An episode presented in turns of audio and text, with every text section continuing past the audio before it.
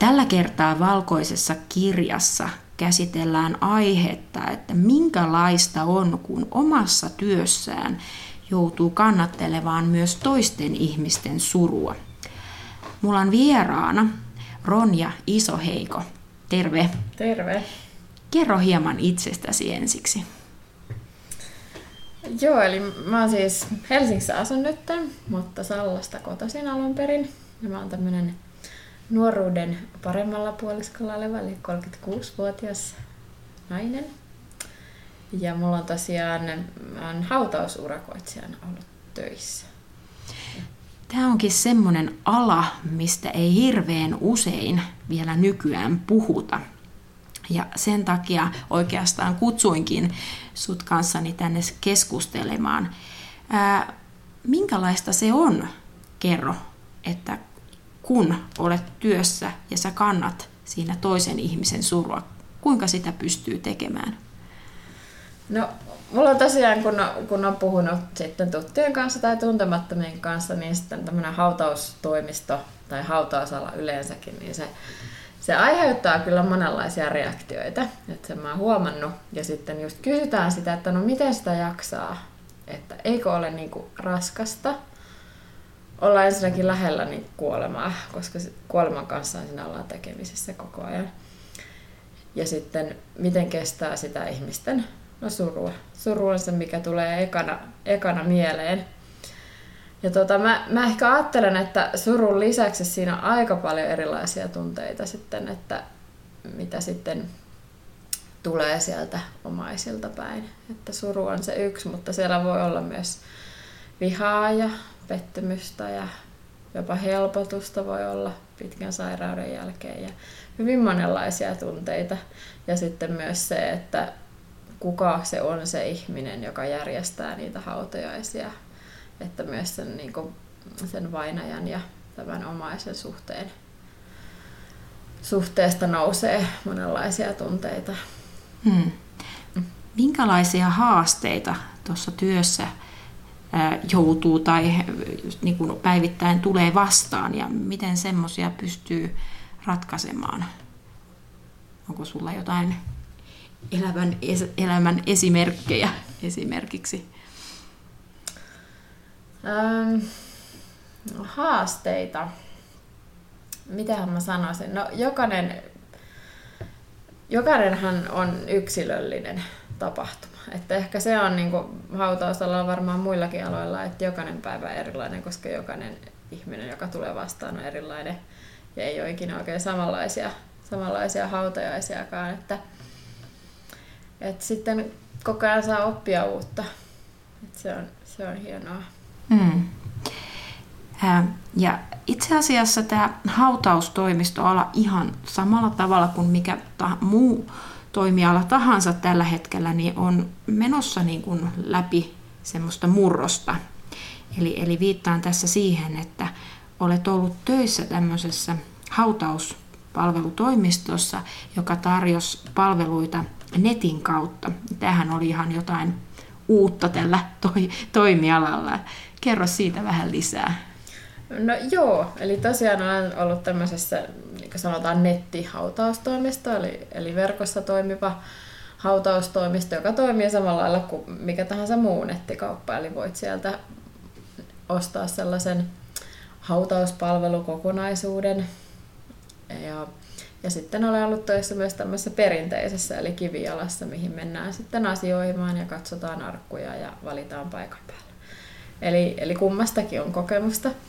Ja sanoisin, että, että vaikka voisi kuvitella ehkä, että se, se verkossa toimiminen tekee siitä jollakin tavalla ehkä kylmempää, ainakin tällaista, tällaista niin kuin ennakkoluuloa olen, olen saanut kuulla, niin, niin mun mielestä se, se päätyö on kuitenkin ihan sama, että ihan se siitä muutu, että siinä kohdataan ihminen ja autetaan sitä ihmistä. Ja sitten joko tavataan, joko puhutaan puhelimessa, sähköpostissa, että se pää, pääasiallinen työ on kuitenkin sitä samaa. Että. Hmm. Mutta ilmeisesti kumminkaan tämä nettipalvelutoimisto ei nyt vielä toistaiseksi sitten ainakaan vielä lentänyt siivillään niin kuin parempaan kukoistukseen, että, että tota, et, et toimiala on ilmeisen pieni kyllä vielä ja, ja, ja, ja tota noin, niin murros on vielä niin kuin aluillaan.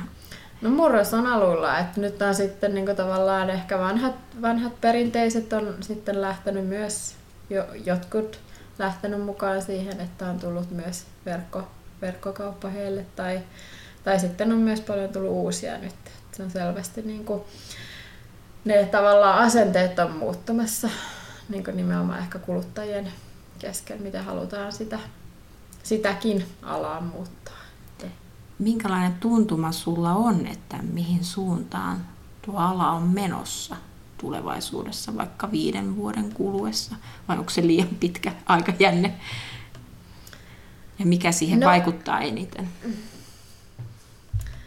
Jaa, se oli hyvä kysymys.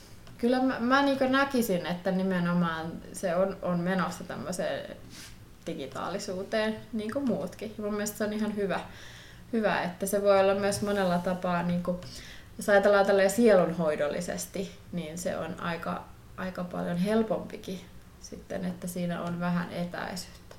Että se tavallaan se puhelimessa asiointi tai netissä asiointi voi antaa siihen sellaista helppoutta myös niiden, niiden hautajaisten hoitamiseen. Eli tällä lailla ajattelisin, että se on ihan hyvä.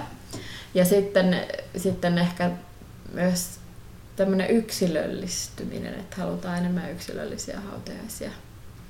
Mm. Niin ne on ehkä. Ja varmaan sitten myös tämmöinen monikulttuurisuus. Ja sitten siviilihautajaisia tulee enemmän, että nythän on kuitenkin suurin osa kuitenkin haudataan ihan evankelisluterilaisen kirkon menoin. Mm. Et se on ainakin vielä, vielä se pääasiallinen tapa. Niin. Sulla on koulutustaustana, että olet teologi ja sulla on myös kaupallinen koulutus.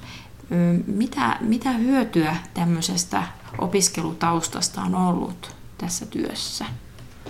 No sehän on aika täyde, täydellinen. Jos se olisi vielä floristi, niin sitten olisi aika, aika hyvä. Mutta tota, joo, mun mielestä se, se on niin kumpaakin on kyllä tarvinnut. Että sitten mä sanoisin, että niin toki kaupallista, kaupallista liiketaloudellista tietämistä tarvitaan ihan mihin tahansa yrityksen tai kaupalliselle alalle yleensäkin. Ja ja sitten ehkä se, mikä se teologia on tuonut, niin just sitä ihmisten kohtaamisen taitoa.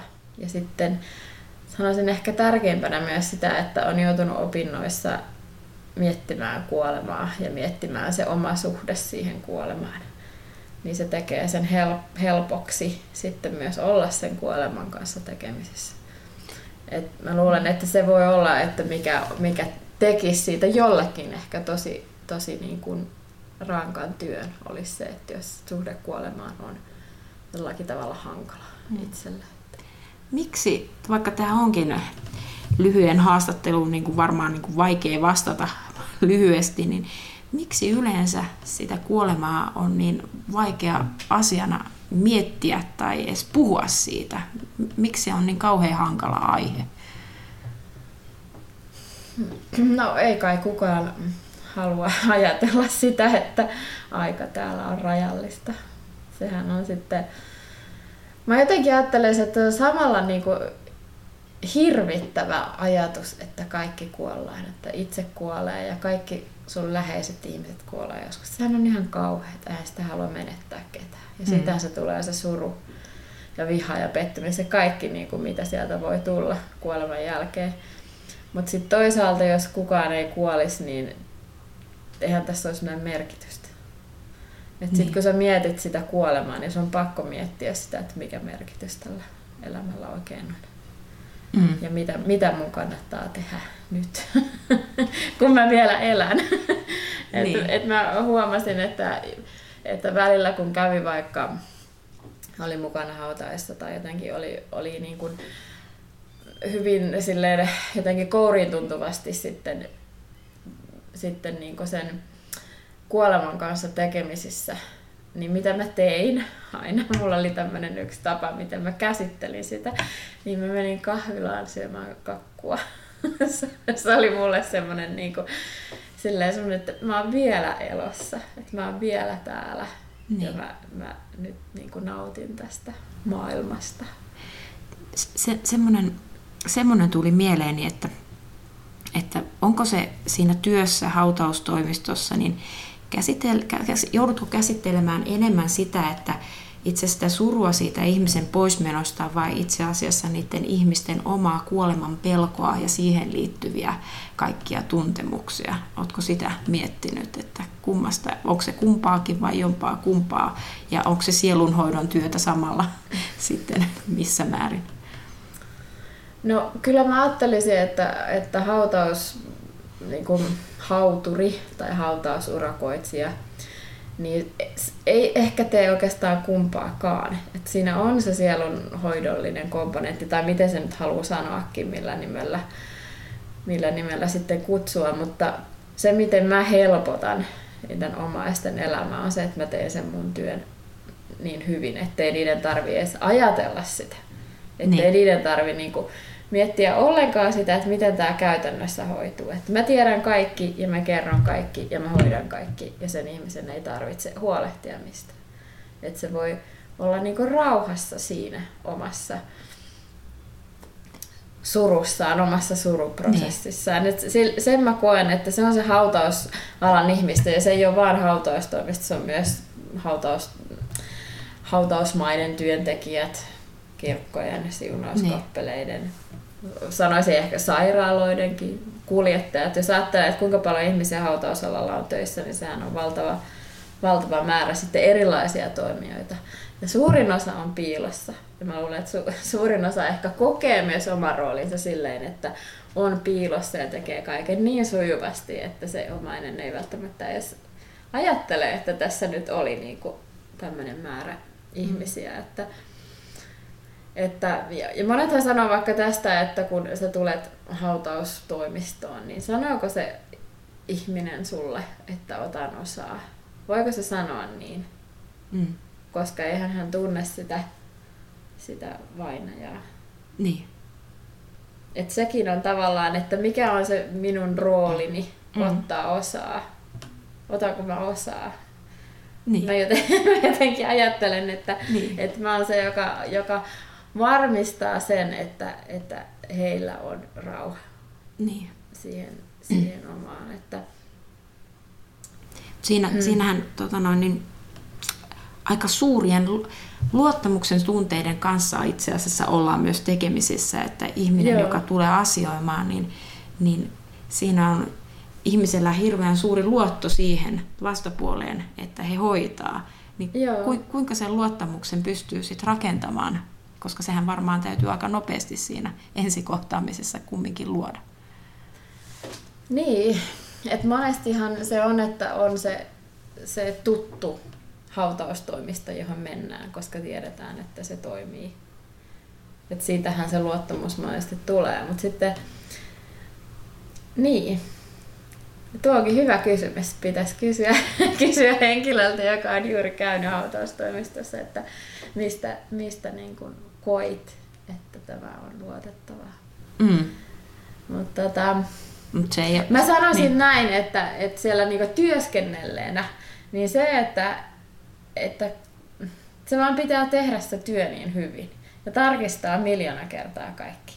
Mm. Että kaikki varmasti toimii. Niin. Että ei voi vaan niinku, ei voi löysätä missään. Että siinä on niinku vaan pakko vaatia, vaatia niinku 100 prosenttia.